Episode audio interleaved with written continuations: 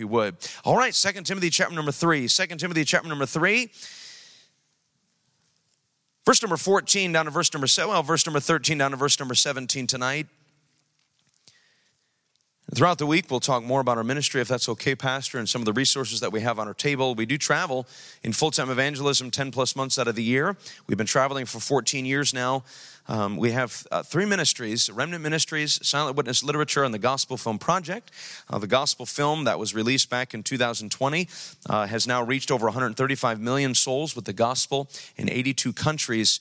Uh, close to 12, uh, over 12,000 people that have trusted Christ that we know of that have reached out to us and contacted us just this week. I didn't tell you this, sweetheart. And family, there was an individual that reached out to us, a family in England, and was burdened about finding a church. They were in church today. Amen. Praise God. And so, all sorts of things happening. There was a 76 year old lady. We've got the voicemail here on the phone. She said, I began to believe in Jesus when I was nine, uh, but I didn't know the full knowledge of this. But now I know, and now I understand. She's got that heavy accent, you know, uh, from the deep south. And she says, Now I know I'm 76, but I put my full faith in Christ and I say yes to Jesus. And that was wonderful. Praise the Lord. We had an alcoholic call us last week, last Sunday actually, Sunday afternoon, begging for help. I was you know, when sometimes you experience something and you get goosebumps, not trying to be weird, um, but there's just something where the Spirit of God just grabs a hold of you. And I immediately reached out to him. It was within 30 minutes and texted him and was able to connect with him and get him on the phone with a pastor right in his area there in Florida. This man has been an alcoholic for 35 years, married for 35 years, a very successful businessman in his region there. And the pastor knew who he was and such. But this man was on the brink of committing suicide when he had called uh, and listened to the gospel film via audio. There's a number that you call uh, and listen to it. And he said, I need help. And it's just a very heartbreaking voicemail. I have it here on my phone saved. Very powerful, very convicting, and overwhelming. Anyway, he was about to commit suicide. The pastor was able to take him off that edge. Amen. And has been able to work with him and reach him for Christ. And praise the Lord. Praise the Lord. God is in the soul searching and soul saving business. And we'll talk more about these things this week. Second Timothy chapter number three. I love this passage of scripture. I couldn't help but notice there on your bulletin that word continue. That word continue. The Bible says in verse number 13, but evil men and seducers shall wax worse and worse, deceiving and being deceived. Well, that's real positive preaching. in spite of that, God transitions in verse number 14 and he says, but or in spite of all this, those things are irrelevant. Because we know the world and the lost are going to do what the world does and what the lost do. However, you as an individual, as a child of God, I am looking at you and I am imploring you and I'm encouraging you, but continue thou. Don't quit. Don't throw in the towel. Uh, keep on keeping on. It's not time for us to give in or to give out, but it's time that as God's people, we give it all we've got. As we mentioned this morning, only one life to soon be past. Only what's done for Christ will last. And God has a purpose for our existence, and God is desiring for his people to stay after it until their final breath. But continue thou, but notice specifically, and this is where the message is going to be coming tonight continue in the things which I has learned and has been assured of. This is teaching us to not compromise. Now, what is compromise? Compromise is when I change my mind about something God does not change his mind about. What God says is truth. We don't read the Bible to find truth, we read the Bible because it is truth. Every single day we seek to uh, study it. We saturate ourselves in it. We soak it up. Why? So we can go out and apply and live it. That Joshua 1 8 concept there. We meditate and observe to do according to all that is written therein. This is not a book of uh, wise suggestions and pointers that we should consider for our lives, but rather it's precepts, they're principles that we ought to grab a hold of and say, we are not going to shirk these things. We are not going to forsake these things, but Lord, help me to have a heart that will fervently pursue it. Oh God, a life that will faithfully live it to my dying breath. But continue thou. God doesn't change, neither should we. Truth will always be truth. Right will always be right, wrong will always be wrong. Right will never be wrong, and wrong will never be right. In spite of how the world may perceive it, how they may seek to redefine it, In spite of how they may try to downplay it and blaspheme it, God's word, thank the Lord, we've got it. It stood the test of time. It is truth. And God is saying, I know the world is getting wicked. I know your culture and community is wayward. I mean, just study the text and you can see all the various individuals and predominance in a culture uh, that is entering its last days, that final season before judgment comes. Uh, God is saying, but in spite of that, I'm looking at you individually and I'm calling upon you and I'm commanding you. Stay faithful. God always blesses faithfulness. If God, if I may mention it again, had found 10 righteous in Sodom and Gomorrah, we would be reading a very different outcome of the story that we find in the book of Genesis. If God did find but one man making up the hedge and standing in the gap before the Lord for the land's sake. Ezekiel 22 30 is what we're referencing here. There would be a very literal, different uh, outpouring that would have taken. There would not have been judgment. There would have been mercy and grace, and there would have been longevity, and God would have been able to do a work, but it only would have been possible if there was somebody that was faithful and continuing. I think of the days of Jeremiah. In Jeremiah 5, I believe it is in verse number 1, it talks about how that God says, Please run to and fro in the streets and, see if you can find anybody that executeth judgment, that, that seeks after the truth, that I would not destroy it. I'm looking for just but one person. God has never needed a majority to make a difference. God can literally spare Sacramento from judgment with just the people in this room. But there's only 24 of us tonight. But this and that, so what? What are you doing as an individual? May the Lord encourage us to stay faithful. And then, as we stay faithful, our testimony, not that we're doing it for others or for ourselves, we're doing it for His glory, as we heard our brother pray tonight. It's all for Him, all for Jesus, for His glory.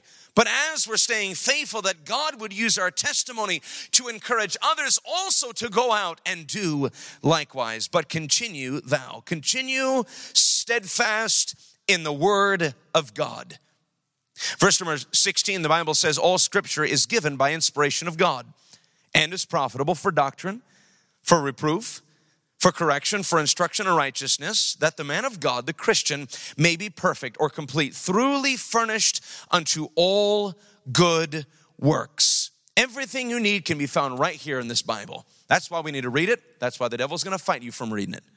This is why we need to meditate upon it, and that's why the devil's gonna try to get you and me to not think about and ponder what the Word of God would have us to do. The devil doesn't want you to hear the preaching of it, that's why he's gonna try to keep you from church. The devil doesn't want you to have your life saturated with the Word of God. He's gonna do anything he can to substitute the Word of God out of your life.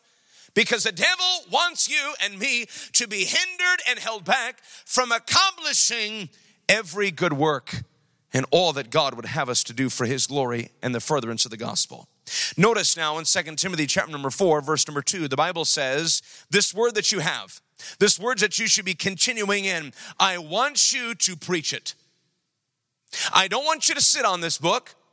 I don't want you to hide it under a bushel. But I want you to testify of this message because not only do you need the truth and you need the word, those around you need the truth and those around you need the word. God is saying, don't be silent. Don't be still. Stand. Speak up. Speak out. In church, if we don't, who will? God is depending literally upon you individually. I don't know about you, but I don't want to let God down. I want to be a life that's yielded, and whatever the will of God is, the work of God is for my life, that I would be in that way so the Lord can lead me and use me. There's nothing worse than looking for a tool that you can't find. I, I, left it right there. I thought it must have grown legs and walked off. How many of you have said that throughout the years? I've been there, done that many times. It's supposed to be there. I just don't understand. I don't know. And I believe, looking down, you are essential in God's work. And God's work ultimately for our lives is to be engaged in preaching the word. This is what America needs. This is what our culture and generation needs. It needs the word of God. I love studying American history. I love looking at our founding and seeing how that the Bible that we hold in our hands tonight is the very book and the very premise that made our nation great and what this country was built upon in our culture. I've got several things tonight that I would love for us to go through as quickly as possible. All God's people okay? Would you say amen? And tonight, as we think about our biblical foundation, just laying some groundwork there, there in 2 Timothy chapter number 3 and chapter number 4, we see God's view of this. May this be our view as well our biblical foundation. Uh, there was a pamphlet that was printed and spread like wildfire uh, during the prior to the war for independence. It was called Common Sense, written by Thomas Paine. And this book stirred the fires of patriotism in those uh, early colonists. And in Common Sense, we find this quote that I love so much. But where, say some, is the King of America? I tell you, friend, he reigns above. You want, you want to find our King? Look up into the sky. We don't have an earthly king, but rather, if you were to ask where our king was, he is in heaven. His name is Jesus. He reigns above and doth not make havoc of mankind like the royal brute of Great Britain.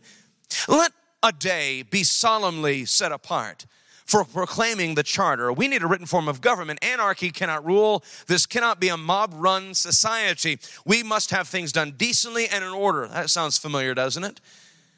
Let's have a day set apart in which we proclaim a charter, a written form of government. And when we have this charter, let it, this was a suggestion being made in common sense, let it be brought forth, placed on the divine law, the word of God. Let's make sure that our leadership and our legislation is being based upon scripture. I like the sound of that, don't you?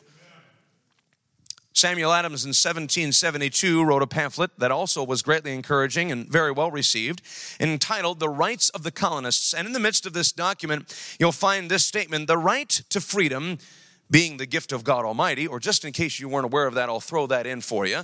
The, the right to freedom being the gift of God Almighty, uh, the rights of the colonists may best be understood by reading and carefully studying the institutions or the principles of the great lawgiver and head of the Christian church, which are to be found clearly written and promulgated or promoted in the New Testament. You want to know why we believe in these things? Well, let's just go ahead and conduct an old fashioned Bible study. Let's come to Sunday school and let's come to Wednesday night church and let's sit underneath the preaching and the teaching of God's Word. You read through the Word of God and you'll see why we are standing for what we're standing, why we believe what we believe. You know, as I stop and think about Christianity today and what we should be pursuing, dovetailing with what we've read in 2 Timothy 3 and chapter number 4, as God's people and as Christians, we are not crazy. We are simply carrying on the same timeless truth that our founding fathers read and believed and stood upon. Though this old world may scoff and be cynical and blaspheme truth in the Word of God. God is looking for people who will not quit, not be careless with it, not be complacent about it, but people who will continue. Whether it's popular or not, we're going forward for God and we're not going to be silent or still. We're not going to sit on it, but rather we will stand and speak and share. We'll preach the word that America needs desperately. I love this here, of course, just a graphic of the Declaration of Independence, and I've got a facsimile here next to my son David. As I presume that you're all aware of, in the beginning of this document, the first sentence that I would like to read said this, and this is powerful. When in the course of human events, it becomes necessary for one people, this is our birth certificate, this is the spirit that America was born from when in the course of human events it becomes necessary for one people to dissolve the political bands which have connected them with another, and to assume among the powers of the earth the separate and equal station to which the laws of nature and of nature's God entitle them. What gives us the right to not participate in a globalistic society or mindset or government? Globalism is not of Christ, it is of Antichrist. Nationalism is a biblical principle. What gives us the right? Well, it's the law of nature. It's just the way things have always been, just like the law of gravity. I take this, and you know what? I'm not going to disrespect the Constitution, or, or, excuse me, the Declaration. I'll take this tissue. And just as that is always going to fall to the ground, and as much as I wish and I may want for it to levitate up into the ceiling, here it goes, it's going to the ceiling. Yes! No, it's not going to happen because why? There's a law of nature, just the way it is so is what's transpiring with our declaring independence and separating ourselves from the mother country and becoming an independent country, a separate and equal nation. It's the laws of nature. But also, what's wonderful and most people miss, I presume that you've seen it before, but if I could bring it to your attention, this document says, to which the laws of nature's God entitle them. What is the laws and what are the laws of nature's God? Somebody put your thinking cap on. What is that besides the pastor and my children? All right. What are the laws of nature's God? Probably be here for a while until somebody answers. All right. I could play the Jeopardy music. Laws of nature's God. Ten Commandments. Make it even more general the Bible.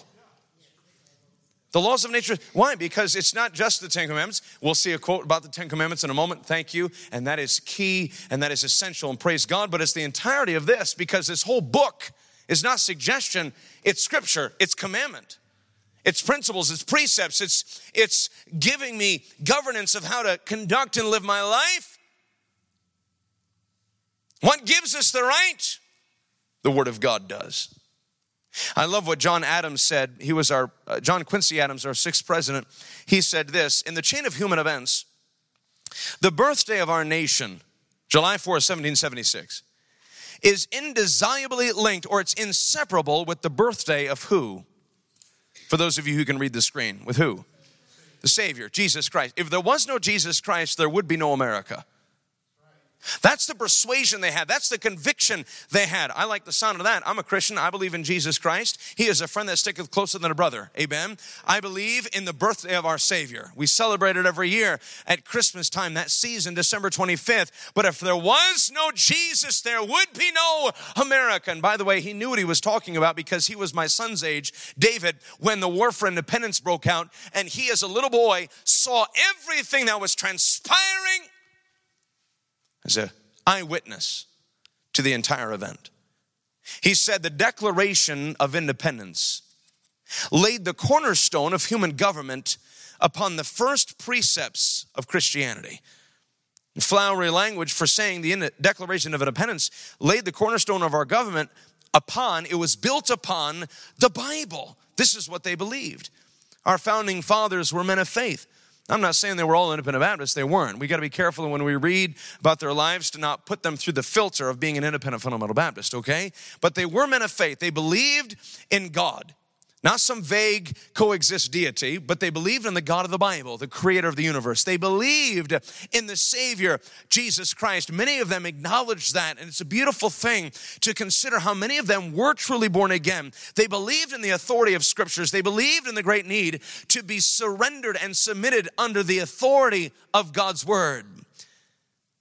Someone once did the study and came up with the fact that 97% of them or so were practicing Christians. They didn't just talk some talk, but they walked their talk. Over 40% of the signers of the Declaration of Independence had Bible college degrees. Many of them were involved with Bible societies in the latter part of their lives, distributing God's word and gospel tracts around the world. They quoted the Bible three times more than any other source in their writings and in their memoirs and in their diaries and in their letters and also their speeches. The Bible was integrated into the very fabric of our culture as a nation. I love what Elias Boudinot said. This man served in Congress. He was one of the American delegates who signed the peace treaty at the end of the War for Independence. He was a framer of the Bill of Rights, the director of the U.S. Mint. He's, he's got quite the resume. He said this were you to ask me to recommend the most valuable book in the world, I should fix on the Bible. It is the most instructive both to the wise and ignorant. I like that, don't you? Patrick Henry, the Bible is a book. He's the one who said, Give me liberty or give me death. The Bible is a book worth more than all the other books that were ever printed. And the rest of the quote uh, is, has been removed, and I apologize that there's a couple of random words there, it to others, all right? John Jay, he was our first Supreme Court Chief Justice. He declared this The Bible is the best of all books. Why? For it is the Word of God and teaches us the way to be happy in this world and in the next. Continue, therefore. You know, he had 2 Timothy 3:14 just like we have today. Continue, therefore, to read it and to regulate your life by its precepts. Can you see that, ladies? I feel so bad. Are you sure? Okay, very good. All right. This man here, Roger Sherman, he was a signer of the Declaration of Independence, signer of the Constitution. He's considered by secular historians as the master builder of the Constitution. He helped frame the Bill of Rights, served as a United States Senator. This was a who's who of founding fathers. I found this statement in a newspaper from August 15th, 1837. You'll not find this in a history book somewhere, but in a newspaper. It said this of him The volume which he consulted more than any other was the Bible. It was his custom at the commencement of every session of Congress to purchase a copy of the scriptures, to peruse it daily, and to present it to one of his children on his return or when he went back home. These men lived their faith and they believed in the Bible. It was not just something they rendered via lip service, but it was a life testimony. Again, John Quincy Adams, he made this statement on July 4th, 1821, our sixth president. He said, You know, as I think back to the war for independence, there was no anarchy or mob rule. We hear a lot of anarchy today, don't we? Especially the past handful of years. All this looting and pillaging and justice and all this kind of stuff and all the nonsense that's transpiring across our nation. He said, Listen, when we fought and we rebelled, we revolted against Great Britain, it was not born out of a spirit of anarchy. The people of the North American Union and of its constituent states were associated bodies of civilized men and Christians in a state of nature, but not of anarchy. They were bound by the laws of God. What constrained them? What kept them on the straight and narrow of what needed to be done and how they did it? The Word of God is what regulated their conduct and their character. We're in a mess today. Because our culture is not being bound by the laws of God. We need to preach this book. We need to live this book and not just have our heads buried in the sand and just try to keep everything, don't rock the boat, keep the status quo. You know, I'm just going to keep my head down, you know, live my life and work my job and make my money and do this, do that, and go to church three times a week and so on, with no impact, no involvement, no reaching of a lost and dying world. Listen, God has appointed and anointed the church to be, as we find in Philippians chapter number 2, verse number 15 and 16, in the midst of a crooked and perverse nation among whom you shine as lights in the world, holding forth the word of life. What noble and invigorating wording of the Bible in Philippians 2. The church to not be on the sidelines, but on the front lines. A church that is not half hearted, but wholehearted. And it's one thing to talk about it, and it's another thing to live it. How many are proactively witnessing every single week? How many are passing out gospel tracts? How many of us are looking for divine appointments? Say, well, I'm, I'm just not able to physically do what I used to be able to do. Don't use that as an excuse. Understand that, yes, God has different seasons of life, and there are times in which maybe we can't knock on doors for 20 hours straight. I'm being over dramatic by making a statement like that. But as our pastor mentioned tonight, we can join a host of intercessors praying for mercy and God's grace to be poured out upon our country. Amen. And we can say, maybe, just maybe, I can't go to them, but Lord, you're powerful enough and you're big enough to bring them to me. I may be constrained to some, you know, little electrical cart. You know, I kind of am envious of people that drive one of those. I want to do that too. You know, wish they have a little beeper on there. And and maybe maybe I can't go out and speak to them, but while I'm uh, in the grocery store, as I'm running my errands or engaged in various things, God, would you bring them to me and give me divine appointments? What do you think? God's going to say no? Ask and He shall receive. Seek and He shall find. Knock shall be open unto you. Everyone that asketh, the Bible says, receiveth. seeketh shall find, knock and it shall be open unto you. And God is more proactive about preaching the word and sharing truth with a lost and dying world that's defiled and that is going astray more than even we are in our most frenzied, frenzied, zealous state. God is all in about this business. Amen. And thank Him that we get to be a part of it. God, please use us to make a difference. Okay, we're in a mess. Civilized men and Christians why are we saying all these things? Well, it's just illustration after illustration to show us that what America had back then and needed back then is what we need today. We're not crazy. The liberal is crazy. The God hater and the atheist, the politician that is an apostate is crazy. And even though a vast majority of culture may look at the church and laugh, so be it, but continue thou. I'm so thankful for this quote. He says, They were bound by the laws of God, which they all, and by the laws of the gospel, which they nearly all acknowledged as the rules of conduct. So, what he's saying is that all of them eh, respected God's word. And in a moment, we're going to be looking at some old books that show us why and how they were bound by the laws of God. It's interesting, he said, and by the laws of the gospel, which they nearly all, you know, not everybody was saved but at least everybody had a respect for the Word of God. Say, well, America is too far gone for that. Is it? No, because God is still God. And as soon as we throw our hands up in the air and disillusionment, discouragement, we've already let the enemy win. May the Lord help us to stay faithful. By the way, this is not blind optimism. This is not some spiritual naivety tonight. This is just grabbing a hold of the principles and the power of God and desiring to experience His person be unleashed in our generation. Let's not quit.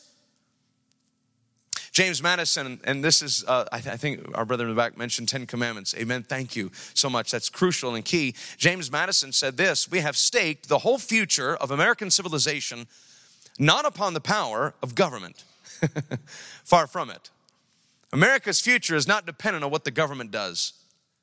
We have staked the future of all of our political institutions upon the capacity of each and all of us to govern ourselves. Well, that sounds familiar. We, the people. Those of the governed are giving that consent of who will represent us to effectively uh, carry out what should be done and the decisions and choices being made on Capitol Hill. And it's not some career they're trying to make for themselves. The future of our country is based upon the capacity of each and all of us to govern ourselves, to sustain ourselves. But notice how we govern ourselves and sustain ourselves according to the Ten Commandments of God. The first half or so is about our relationship with God. The second half of the Ten Commandments is our relationship with each other. What's the first commandment? Somebody, nice and loud.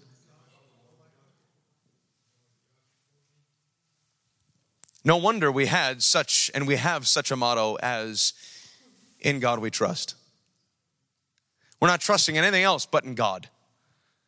The words under God out of the Pledge of Allegiance, one nation under God, not equal to God, working with God, co laboring with God, but under, completely under.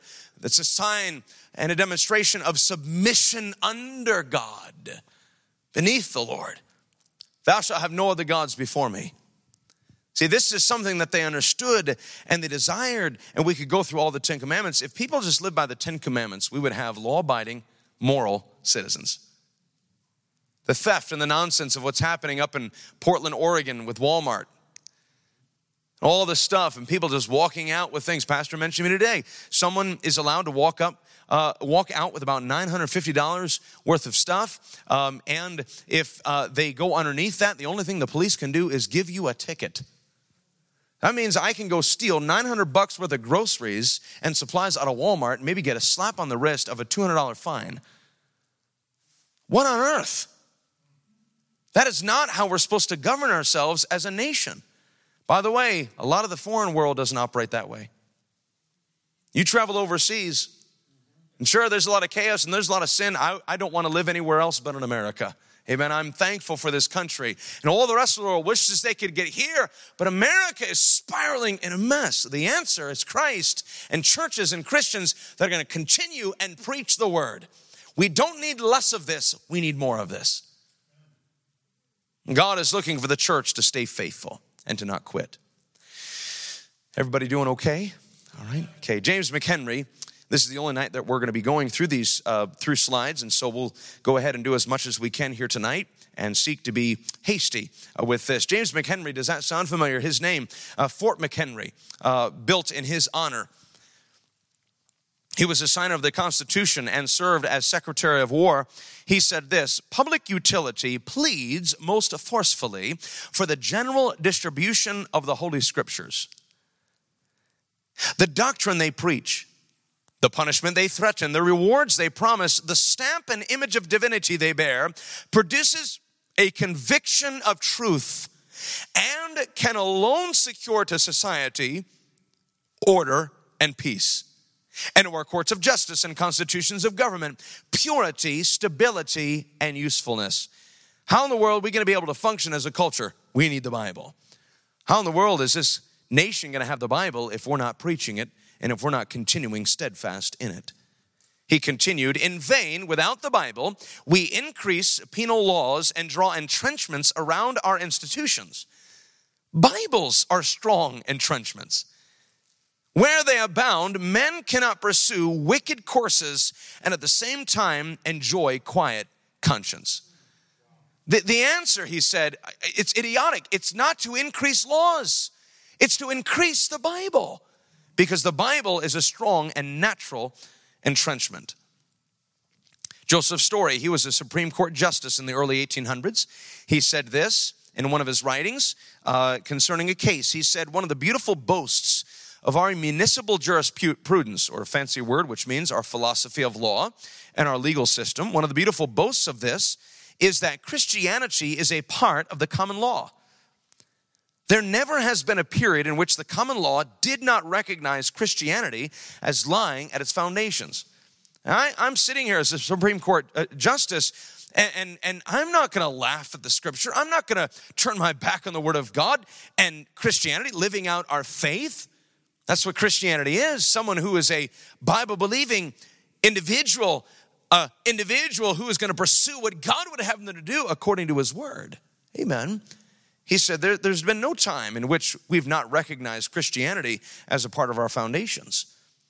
President Woodrow Wilson, mixed feelings about him, but at least he made this statement America was born a Christian nation, contrary to what Obama said several years back. Remember that when he made that statement back over in Europe, how America was not a Christian nation? America was born a Christian nation. America was born to exemplify or to be a testimony of that devotion to the elements of righteousness which are derived from the revelations of the Holy Scriptures. He believed that we were established as a country to live out Bible truth, that we were an example to the rest of the world. Noah Webster, he wrote the American Dictionary in 1828 also wrote the Blueback Speller that we'll read from shortly. He made this statement. And by the way, a leader of education, uh, tens of millions of children learning uh, education and things from his books. He said this, I love this, a born again Christian. He said, Our liberty, growth, and prosperity. I like all three of those. I like liberty, I like growth, and I like prosperity. All of these things are God given rights and principles, biblical principles. Liberty, the devil is all about bondage. The devil is all about death. Sin, when it is finished, bringeth forth death. Prosperity. The devil does not want you to prosper in God's will. He wants to steal from you. John 10 10, he is a thief that's come to steal, kill, and destroy. Okay, so everything that is contrary to this is not of God, it's of Antichrist or of Satan. He says, Our liberty, growth, and prosperity was the result of a biblical philosophy of life. It was not just talking about Scripture, it was living it. Our continued freedom and success is dependent on our educating the youth of America in what? The principles of what? The government? Christianity. That's why we need to run the buses. That's why we need to have a workforce for the junior church and the children's ministries and the vacation Bible schools. They are literally being brainwashed in the cesspool of public education. Now, are you kidding me? Besides just agnosticism and, and atheism and evolution and all these things of socialism, now there's the gender blending. Are you kidding me right now? The only way America will continue is teaching our kids truth.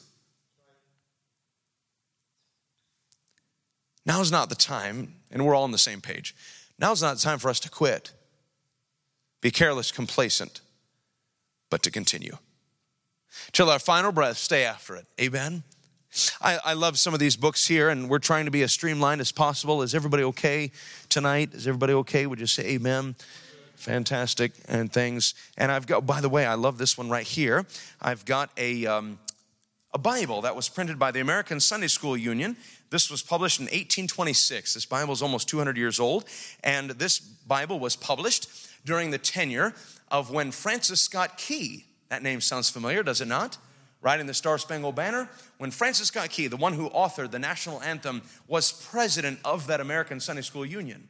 It's fascinating as you study American history, and it's not a well known fact, um, and I don't have the notes in front of me to give you the specific statistics. I do have them, but um, it's fascinating that through the American Sunday School Union and the work of Francis Scott Key and others, they started tens of thousands of Baptist and Methodist churches all throughout the frontier and the Midwest. Literally commencing one of the largest church planting movements of American history.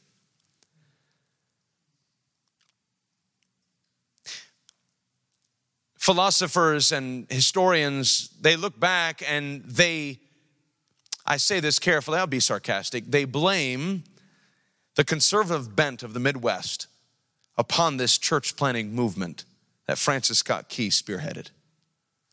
Thank God for men who preached the Bible and that built houses of God where it could be preached. We have here uh, something wonderful. We've got a uh, New England primer uh, here. Uh, it's so wonderful. This is from 1844, this book right here. However, this New England primer was uh, from 1844, is a reprint of the 1776 New England primer that was being used all throughout the Northeast and even throughout the colonies and such during the establishment of our nation. This is wonderful. I'd love to buy a 1776 New England primer, but I can't bring myself to spend a couple thousand dollars on an old book. All right, so we'll settle for this one here that we could get for a few hundred dollars. All right, uh, but I love this one here. Um, you can see, and I don't know if you guys have ever seen that up close, but you can see little illustrations and engravings there. All right, um, and each letter of the alphabet that the kids learned in school had a scriptural principle earmarked with it. A, Adam was the word, not apple. In Adam's fall, we sinned all. B stood not for bell, but Bible. Heaven to find, the Bible mind. Seek was not cat, but it was Christ. Christ crucified for sinners died. We can keep going on and on and on. D was deluge. We taught them a global flood. Amen. And it goes on and on and on of various biblical principles that children learn as they quoted their alphabet. They quoted these things, and this is how they grew up all throughout the colonies. No wonder they were bound by the laws of God. Because it was ingrained in their minds and their hearts when they were but children. Even the horn book, before kids went to class or school, one room schoolhouse, they had that uh, piece of wood that had engravings on it, usually some uh, animal enamel or something like that, some sort of veneer or varnish that was put on it uh, to preserve the, the covering. We all know that kids need to have some sort of protection on their stuff because they destroy things, right? Uh, but anyway, uh, it, they had the alphabet A through Z, uppercase, lowercase, and also the Lord's Prayer. Many times, one room schoolhouses would not let you as a child come into the classroom or be a part of the education if you do not have your alphabet at least memorized, in which you knew what the letters were, and if you didn't have the Lord's Prayer memorized. I love this here in the older grades, like David's age and maybe Jonathan's age, and the teenagers. Here's an alphabet of lessons for youth. And the kids would stand in class and say these things in unison. And as the older ones are saying them, the younger ones are hearing them as they're doing their homework or their seat work. Here we go. A, a wise son maketh a glad father, but a foolish son is the heaviness of his mother. B, better is a little with the fear of the Lord than great treasure and trouble therewith. C, come unto Christ, all ye that labor and are heavy laden, and he will give you rest. D, do no abominable thing, which I hate, saith the Lord. It goes on and on and on. T, trust in God at all times, ye people. Pour out your hearts before him. U, upon the wicked, God shall rain in horrible tempest. Amen. Amen. This is how we were founded as a nation. We're not crazy as Bible believing Christians. And even though at times we feel like we're in a minority, as we go forward bearing the principles of God and anointed with the power of God, God can use us to make a difference and to leave an indelible mark upon our generation and even a ripple effect in the generations to come. We have here as well a blueback speller. Got to be careful where I leave those books. They might get snatched, they might disappear.